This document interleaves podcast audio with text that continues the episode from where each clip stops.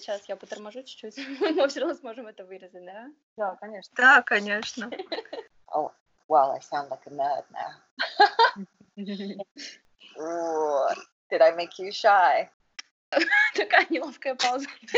Ничего. Вопрос или нет? Who's gonna hear this? Who's gonna hear it? Uh, uh Rus- Russians and uh, oh, okay, I'll tell you. So And they're like, nah, that this is not what we want. Do it again. oh God. Um, people interaction, jeez, the whole day long. gross. Да, это достаточно большой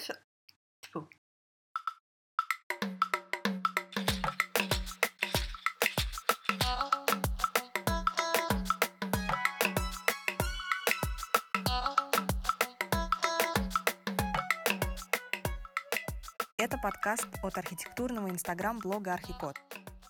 Меня зовут Полина, и я приглашаю разных людей из сферы архитектуры и не только, чтобы обсудить с ними архитектуру и не только.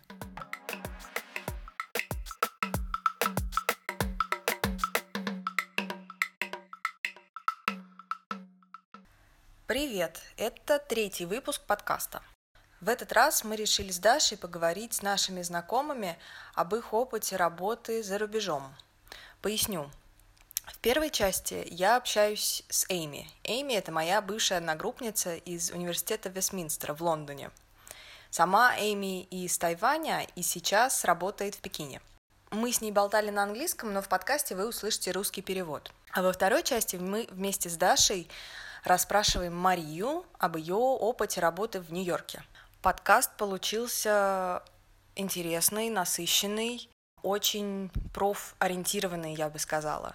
Здесь достаточно много технических деталей, деталей трудоустройства, может быть. А, К примеру, мы обсуждаем офисную культуру. Но если вам интересны такие вещи, то я думаю, что этот выпуск для вас. Мы затрагиваем какие-то неочевидные моменты в работе, поэтому я думаю, что вам понравится. Наслаждайтесь. Работают ли они в какой-то определенной сфере? К примеру, торговые центры, дома или офисы? Ам, Они работают в разных направлениях. Ам, Давай я зайду на их сайт, чтобы точно тебе сказать. Прошу прощения, я плохая актриса. Это большой офис? Oh, А, да, это um, большой офис. Не знаю, слышал ли ты об этом бюро. А, Оно называется ADAS. A-E-D-A-S. Ам, давай я тебе запишу. you. Это полностью китайское бюро? Изначально это была британская компания. Офис довольно большой. 1,050 В нем работает тысяча с чем-то человек по всему миру. А, Я параллельно проверяю сейчас их сайт. У них много стекла, много стали. Все, что мы так любим, не правда ли? А вот что я знаю о разных филиалах компании. Британский офис больше занимается интерьерами и какими-то более творческими проектами. В пекинском офисе мы проектируем здания со смешанными функциями, к примеру, магазины, офисы и прочее.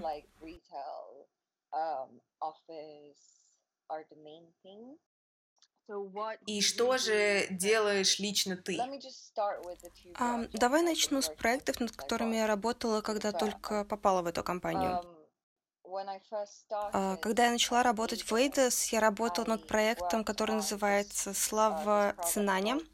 Это многоэтажное здание с пространствами для коммерческой торговли, для розничной торговли, офисы, а, развлекательные центры и прочее. Пока я работала над этим проектом, я в основном занималась рендерами. В Revit? И в Revit, и в Rhino. Я научилась работать в Revit, пока работала над этим проектом. Здесь в интервью с Эми и со следующей нашей гостьей мы обсуждаем периодически разные компьютерные программы. Для тех, кто пока не знает, в чем между ними разница, объясню. Revit — это программа, в которой можно делать 3D-модели, и ее прелесть в том, что когда вы делаете 3D-модель, у вас автоматом обновляются ваши чертежи. Поэтому сейчас очень многие бюро активно пользуются Revit, поскольку проекты ведутся по системе BIM. И ты не знала Revit до того, как пришла в это бюро, да? Или ты выучила Revit специально, чтобы тебя взяли в эту компанию? Я ничего не знала о Revit до прихода в бюро, и когда я пришла к ним, и меня попросили сделать рендеры, им пришлось мне показывать шаг за шагом, как работать в программе. Мне очень помогали, и поэтому я очень многому научилась с нуля. Было довольно сложно. Вначале и я задавала много вопросов и делала все очень медленно. Но они были довольно приветливы и объясняли все необходимое. А потом мы приступили к работе над планами. А, планы уже были сделаны к тому моменту. На самом деле мы не то чтобы разрабатывали дизайн, потому что дизайн уже был разработан другой командой, и все остальные стадии были уже спроектированы. То есть пространство было уже продумано, фасад выбран, выбран концепт. А потом этот проект э, передали нам, и мы уже работали над деталями, чтобы они соответствовали стандартам. К примеру, я работала над центральной частью плана, и мне надо было расположить лифты, а, пути эвакуации, лестницы и трубы с проводкой evacuation staircase and whatsoever, and where the pipes я использовала Revit, чтобы указывать размеры, и еще я меняла двери в соответствии с стандартами пожарной безопасности, потому что существуют двери разных размеров. То есть это было очень техническое задание. А, да, очень техническое, и много задач, которые я выполняю, связаны с техническими деталями. Но поскольку я новичок и знаю немного о стандартах, поэтому в компании мне сильно над этим помогали, объясняли шаг за шагом. У них есть какие-то специальные книги со стандартами, или компании просто садились с тобой и проговаривали поэтапно эти стандарты? А, вначале я не читала никаких э, определенных книг, а потом постепенно, когда я начала углубленно работать над проектом, мне дали необходимую литературу. Это а, была книга, целиком посвященная пожарной безопасности области. И пока я работала над этим проектом, мы вместе садились и поэтапно проходили все стандарты. А, к примеру, они показывали, что вот здесь коридор должен быть такой-то ширины, потому что когда люди будут выбегать через него, им может быть недостаточно места. Или, к примеру, двери должны открываться наружу, а не внутрь, чтобы люди могли открыть при аварийной ситуации, потому что это более естественное движение, и так легче беспрепятственно выбежать из помещения.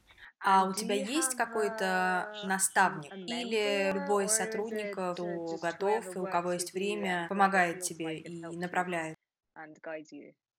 Формально, да, у меня есть наставник, и это глава нашей группы, но мы не особенно разговариваем.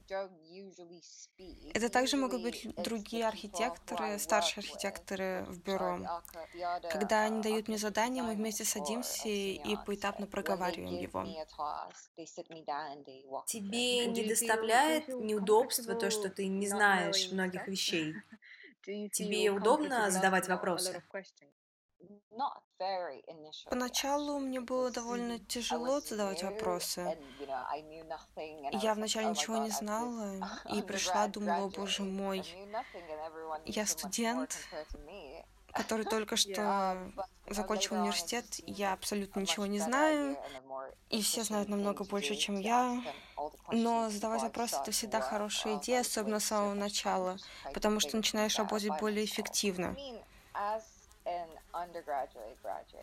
Я потратила очень много времени сама пытаясь понять, как работают различные программы.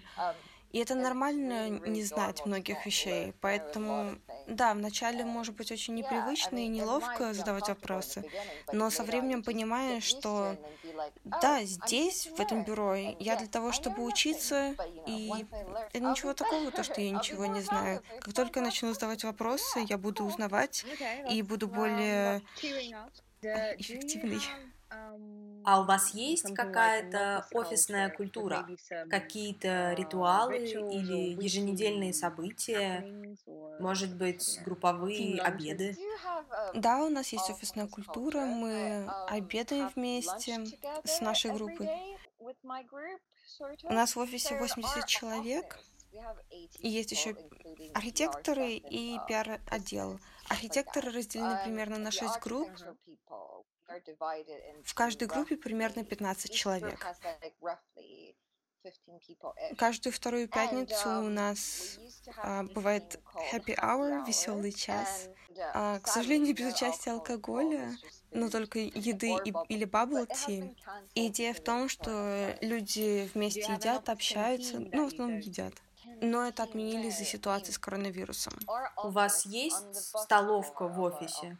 У нас не то чтобы столовая. Дело в том, что наш офис находится в большом здании с магазинами, и там есть множество кафе.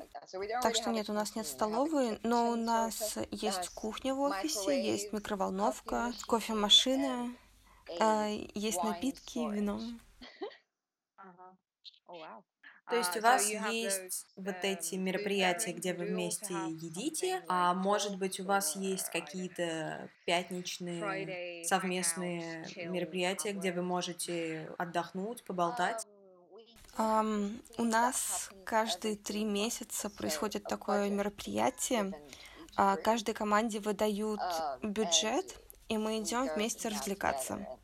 Например, в караоке или как вариант, здесь в Китае есть целая индустрия, за как ты можешь просто заказать себе одну огромную какую-то комнату, и там нужно будет проходить лабиринт и решать какие-то головоломки. Тебе удалось подружиться с твоими коллегами? Да, я подружилась с людьми из моей группы, с некоторыми из других групп тоже. И я предполагаю, что они все старше тебя, да? Они в основном основном не сильно старше, но да, обычно я самая младшая. И, в общем, да, когда у тебя есть друзья в офисе, атмосфера, в принципе, намного приятнее и работать проще. Какие вещи тебе понравились больше всего и наоборот? С чем тебе было труднее всего справиться? М, я знаю, больше всего тебе понравился винный погреб. А, да, да, он мне понравился. А, мне нравится, что я могу а, многому чему научиться, научиться новым программам. Когда я только пришла, я знала только Райну. Я чуть-чуть знала, как работать в SketchUp, немного в Vectorworks. Я звучу как настоящая зануда.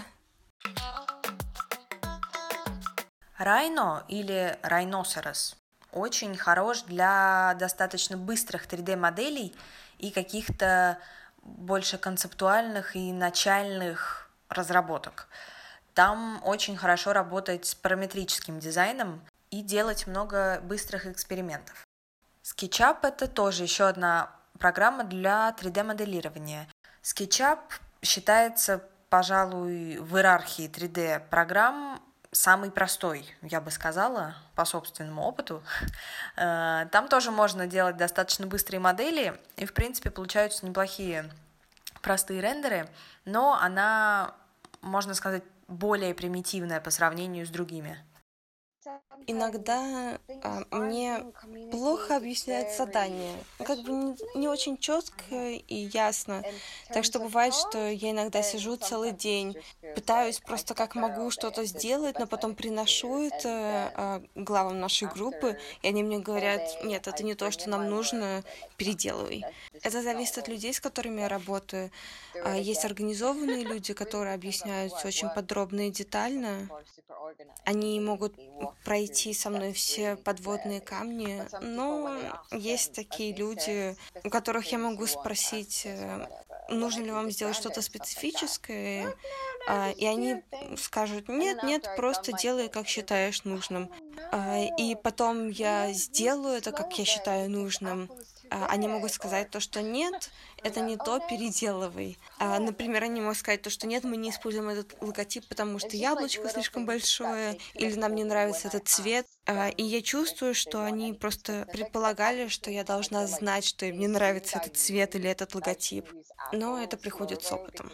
И вот эти мелкие вещи, они бывают делают работу сложной. То есть я могу сидеть целый день, работать над определенной задачей, и эта задача может быть достаточно скучной. И вдобавок еще в конце мне могут сказать то, что нет, надо переделать, и вот это мне не нравится do it again. You have to do it again the next day. so yeah, that's the thing I don't enjoy. Mm-hmm. Mm. А what, какие у тебя рабочие часы? Um, они очень плавают на самом деле. В самом начале, когда я ничего еще не знала, я могла работать по 10 часов. Иногда расписание очень загруженное, и мы остаемся допоздна в офисе. Но это происходит нечасто. А предполагается, что работа начинается в 9 каждый день, но никто не приходит в это время. Обычно люди приходят в 10, пол 11 или в 11.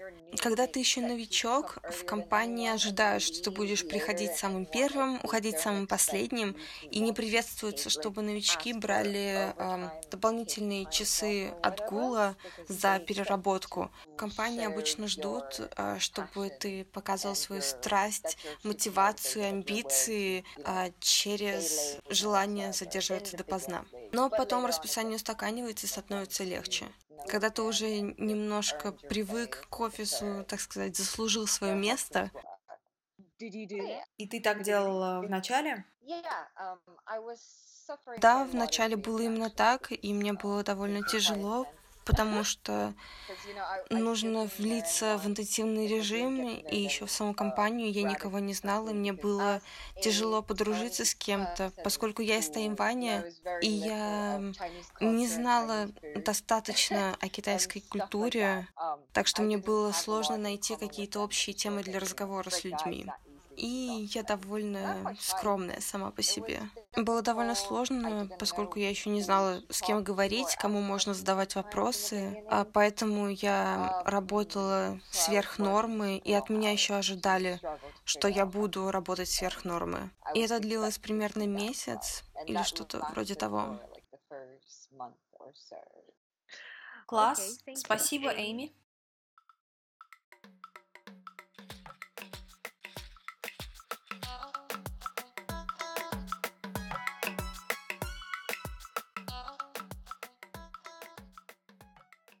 Сегодня мы созвонились с Дашей. Всем Скажи привет. привет. Всем привет. И с, и с э, Машей. Привет. Да? Э, я так понимаю, что Маша подружка Даши. Да, и студенческая.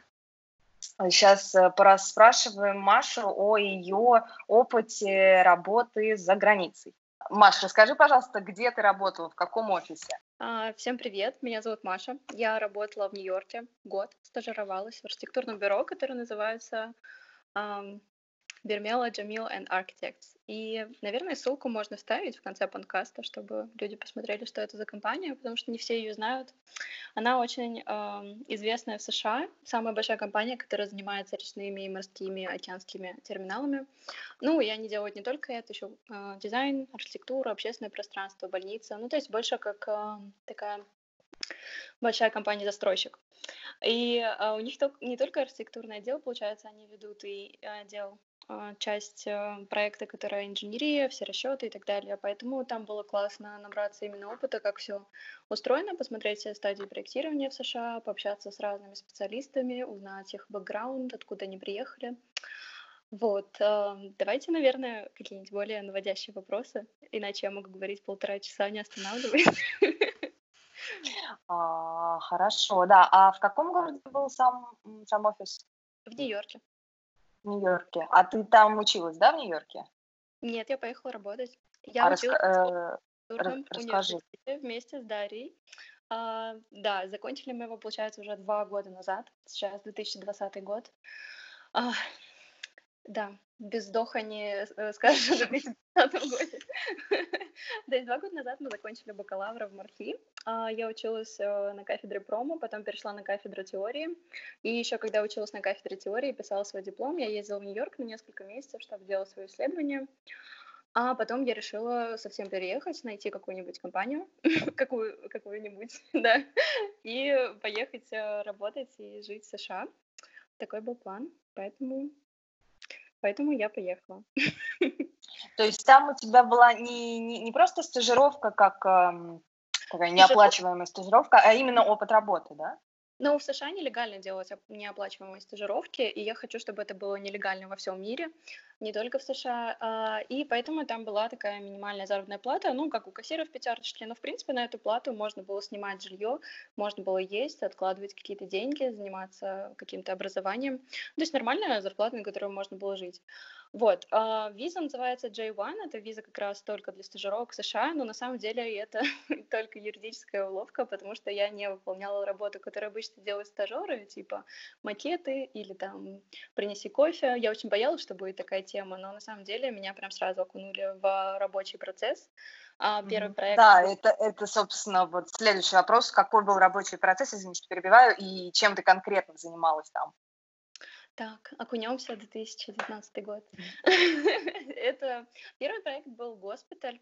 А, мы занимались реконструкцией госпиталя при Корнельском университете, и это было небольшое здание, получается, 5 этажей, но достаточно большая площадь, помещение на этаже, и мы переделывали как бы обычное здание под клинику. То есть это было изучение всех СНИПов, как там должны проектироваться, какие отделения больницы. И, ну, на самом деле было достаточно тяжело еще, потому что надо было адаптироваться к английскому языку, к терминам, к империальной системе мер. И это сразу окунуло меня так э, с неба на землю. То есть сразу началась такая рабочка. Потом следующий проект был покруче и полегче. Ну, не то чтобы полегче, он был поинтереснее. Это офис компании, вот, э, в которой я работала. Они решили переехать в офис побольше, потому что м, хотели нанять больше людей. И мы нашли э, помещение на 42-й улице и делали, получается, там ремонт. Ну, все начиная от поиска помещения, обмеров и до того, как мы туда заехали. Все это делала я и еще один архитектор, который мне очень помогал и советовал, как все где заказывать, как что делать, как что чертить. Ну, то есть вообще без него я бы там просто сошла сама. Вот. И это был второй проект. И третий, получается. Ну, и там время от времени я участвовала в каких-то, там, доделать презентации, доделать чертежи для одного терминала, для аэропорта и для Жилого дома, да, последний, последний проект был, э, ну, это скорее не жилой дом, это co-living, типа общежитие в Майами. Вот, это был mm-hmm. последний проект, который я делала в ноябре-декабре, и потом моя стажировка закончилась, я вернулась в Москву. Можно я задам mm-hmm. один уточняющий вопрос? Конечно, конечно. А вот э, во время стажировки у тебя был какой-то супервайзер или какой-то тьютер, который тебя направлял или как-то помогал адаптироваться, или это было просто целиком полностью твоя ответственность? А, ну, мне кажется, тьютеры или какие-то люди, которые к тебе прикреплены, есть только в больших компаниях, где практика стажировок, она уже налажена, поставлена на рельсы, и есть э, ну, система, которая тебе помогает адаптироваться. Ну, типа Big, OMA, я думаю, там какие-то есть э, люди, которые тебе советуют. Ах, как быть? Но э, конкретно с этой компанией я была первым стажером в истории этой компании. Она немного, ну, не то что консервативно, но они только начали как-то сделали себе сайт и э, начали приглашать интернов, то есть это только такое вхождение в современный мир. И там я приехала, и мне кажется, они сами не поняли прикола, что интерну ему надо что-то объяснять, и они просто восприняли меня как архитектора, и я как-то приняла эту роль на себя, и дальше мы стали просто, ну, работать, как будто мне ничего не надо объяснять. Но, конечно, все очень помогали мне относились с пониманием. Я всегда задавала вопросы. Первое время очень было тяжело, потому что я ну, боялась как-то тревожить людей, не понимала, что я должна знать, что я не должна знать, что мне надо погуглить, а можно, что можно спросить. И потом я как-то, ну, более-менее расслабилась, начала спрашивать вообще все, что хочу, и все, ну, никто мне никогда не сказал, что, типа, отстань от меня, иди погугли. То есть все очень понимающие, объясняли все, начиная там от каких-то слов на английском, заканчивая, как это проектировать, как сделать этот узел, и что такое вообще э, кода. Ну, то есть там есть своды СНИПов, как они называются, где их посмотреть и где их э, найти книги какие-то, чтобы поучиться для экзамена. Ну, то есть очень все было классно, все очень понимающие, но официально привязанного какого-то тьютера у меня не было. Mm. То есть не было, да, какой-то там программы, тренингов, э, воркшопов, то есть просто тебя сразу приняли за свою, и ты просто сразу включился в проект? А, ну, на бумаге она была, потому что юридически должна быть какая-то программа, должны быть стадии, которые мы проходим, чему я обучаюсь, чтобы как бы а, оправдать то, что я поехала mm-hmm. в эту страну и, и получила какие-то знания, потому что интершип это вроде как ты должен чему-то еще и учиться. Но это было только на бумаге, там были какие-то написанные типа презентации, типа активности, но в реальности мы просто работали над проектами, которые были текущие, и все. Ну, естественно, от меня никто не требовал э, такого ну, как вот, например, архитектор, у которого есть лицензия в Нью-Йорке, от него требуют, чтобы он знал определенное количество информации и мог подписаться под документами и быть за них ответственным. Ну, вот меня этого не требовали, я просто выполняла какие-то э, чертежи, модели, э, коллажи, презентации, ну, все, что мы делаем в архитектурной профессии. Mm, интересно, спасибо. Интересно. Ладно, еще такой вопрос. А вот ты стажировалась э, в Москве, ну, вообще в России работала. И есть какое-то очень большое отличие, ну, как какой-то офисной, э, офисного поведения там и здесь. Например, что можно сделать здесь, там, не знаю, и нельзя сделать там. Ну, какие-то, может быть, у тебя были какие-то веселые ситуации, потому что, ну, у всех разный этикет, разный менталитет, что-то дозволено здесь и недозволено там, и наоборот. И был ли у тебя какой-то такой опыт? Ох, опасный Ну, а чего стесняться По грани ножа идем. Ладно, я попробую ответить. Ну, конечно, вообще менталитет абсолютно другой, но трудно сказать, потому что в, э, в России до этого у меня был очень маленький опыт работы как архитектор я больше стажировалась где-то, что-то приходила на какие-то проекты, делала... Ну, то есть это было такое плавный переход от студенчества, когда ты веселишься, делаешь какие-то концепции к нормальной работе. И тут меня погрузили в Америке просто реально в обычные будни архитектора, и у меня был такой, на самом деле, шок, потому что, ну, это офисная работа, ты должен быть очень усидчивым, концентрироваться, и это было неожиданно. Ну и после этого вот сейчас я вернулась, работаю в архитектурной компании, в принципе, ну, уже похоже то, что я делаю сейчас, на то, что я делала там. Это такая обычная работа архитектора. А насчет э, офисной какой-то этики, мне на самом деле нравится, что я поехала туда поработать и вернулась, потому что мне там как раз показали, как должна выглядеть адекватная среда архитектурная в бюро, когда тебя никто... Ну, мне кажется, в России у многих людей есть проблемы с личными границами, личностными, и часто бывает так, что тебя тобой манипулируют и тебя просят остаться бесплатно поработать. И на самом деле, мне кажется, это проблема людей, которые соглашаются работать бесплатно, а не тех людей, которые тебя заставляют или манипулируют тобой. Потому что если ты четко отставишь свои грани и уходишь в 6 вечера, складываешь свои карандашики, выключаешь компьютер, тебе не могут за это уволить.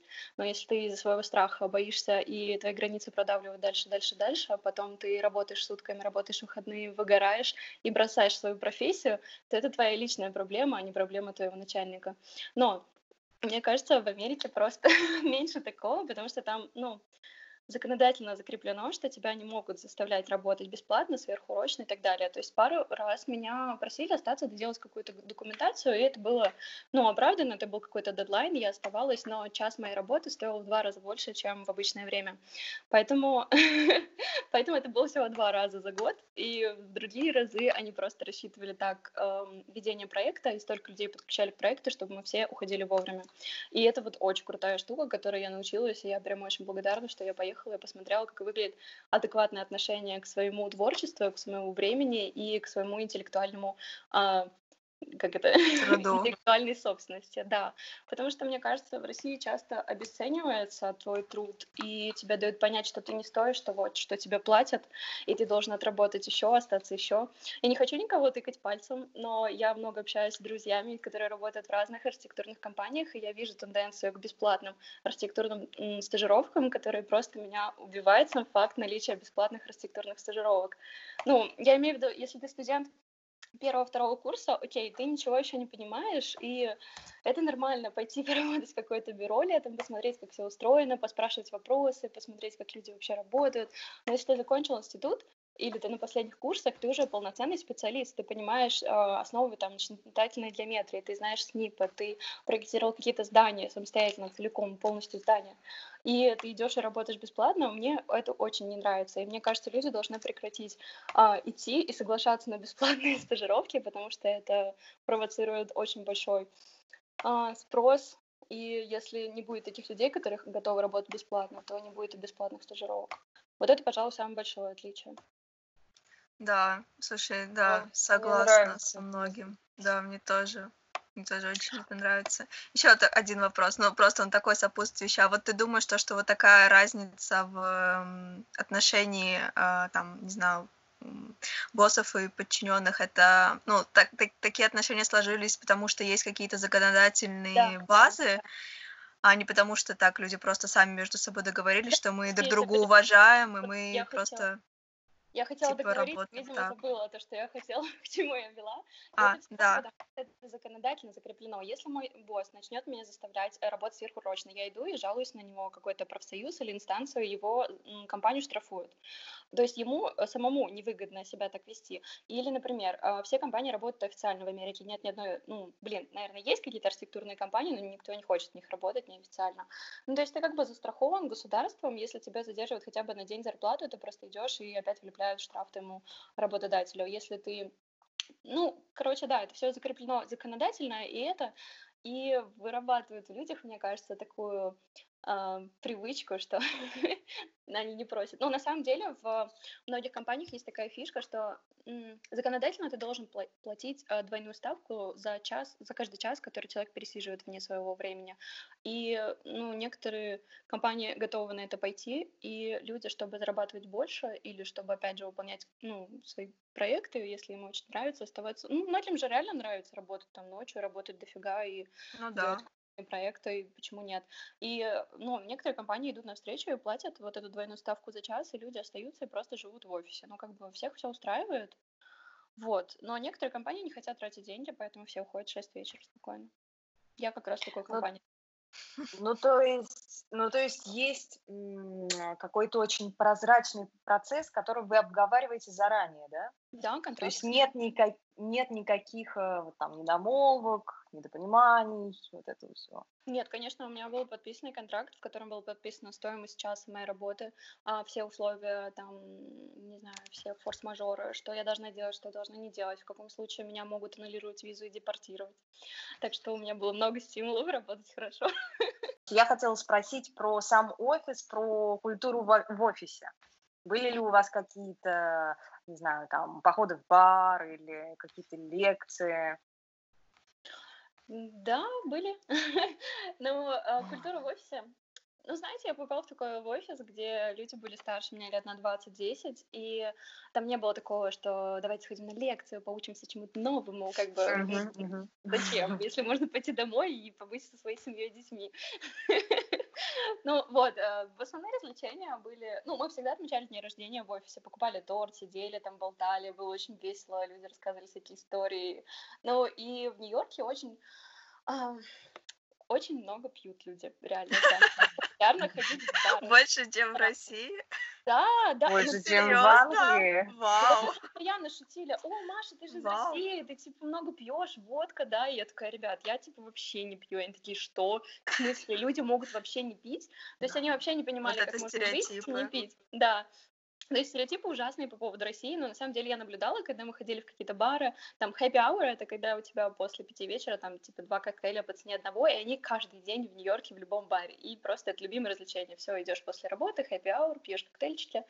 И я смотрела, сколько пьют люди, у меня просто был шок, реально, я не, не, никогда такого не видела. Ну, не то чтобы они прям напивались, но пьют реально много, и, ну, было весело, мы там играли в шахматы один раз, и я я в тот вечер я выпила один коктейль, меня уговорили. Да, и я выиграла своего босса в шахматы, и у него было такое лицо. Я подумала, что зря я это Зря. Очень зря. Никогда нельзя вот. выигрывать у своего босса. Там вообще никто не умеет играть, кстати, в шахматы. Я не знаю почему, но в Америке это супер непопулярно. Я выиграла всех, с кем играла. Это было супер весело. Была единственная девочка из Индии, которая умела играть, и вот с ней было прям трудно, потому что я уже допивала коктейли, мне было трудно концентрироваться, и это была борьба. Ну, короче, вот такая культура в офисе, так мы развлекались. Какие... А, есть еще такая штука, когда мы когда мы делали офис, получается, новый, мы выбирали какую-то мебель, ходили в всякие шоурумы, выбирали новые там, ну, перегородки какие-то. И в Нью-Йорке очень много мероприятий, например, какая-то компания мебельная хочет, чтобы к ней пришло больше клиентов, и они тоже организовывают вечеринку, а часто на руфтопе или какое-нибудь снимают красивое место, или, например, свой шоурум, и там коктейли, бесплатная еда, какая-то музыка, тоже лекции, и на такие штуки мы тоже вместе ходили, регистрировались, и ну, там можно одновременно познакомиться с чем-то, завести полезные связи для своей профессии, ну и приятно провести время. Такие штуки тоже популярны. Угу. Звучит очень живенько. Да, было очень круто. Интересно. Сейчас заплатим. Слушай, ну на самом деле вопросы можно задавать бесконечно. Я предлагаю, может быть, один последний от меня и один последний от Даши. Давайте. Да. Да. А, ну вот мой вопрос, э, ну он даже не, не больше про эту стажировку, а такой а, очень глобальный. Какие у тебя планы на будущее? ну, с точки зрения архитектуры, я имею в виду. Блин, я очень не люблю рассказывать про план на будущее. Я люблю что-то делать, и чтобы все такие потом, вау, так можно было. Но на самом деле, ладно, я расскажу, в принципе, о чем я думаю, потому что нет каких-то определенных планов, есть несколько, ну, направлений направлений, в которых я пока думаю, да. Ну, во-первых, сейчас коронавирус э, немножко изменил планы всех людей, мне кажется, на этой планете. Я планировала, ну, работать просто сейчас в Москве и путешествовать по разным странам Европы, потому что, ну, это близко интересно, и посмотреть, где бы мне понравилось пройти магистратуру и пожить какое-то время. Это, ну, первое направление, в котором я думаю, посмотреть какие-то магистрские программы, сдать IELTS спокойненько, и когда корона закончится, начать, начать выбирать. Ну и посмотреть, там у нас много друзей сейчас заканчивают разные программы по магистратуре ну, во многих странах Европы, Азии, США, и можно посмотреть, какие лучше, поспрашивать.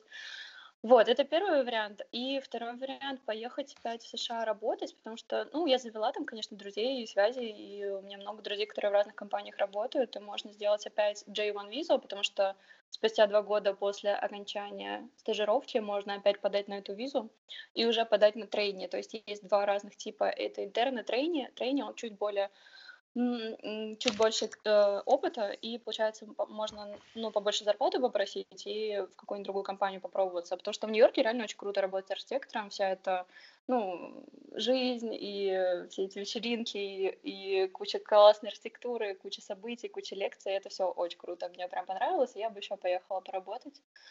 А, в принципе, да, вот такое направление. Ну и остаться в Москве тоже такой вариантик.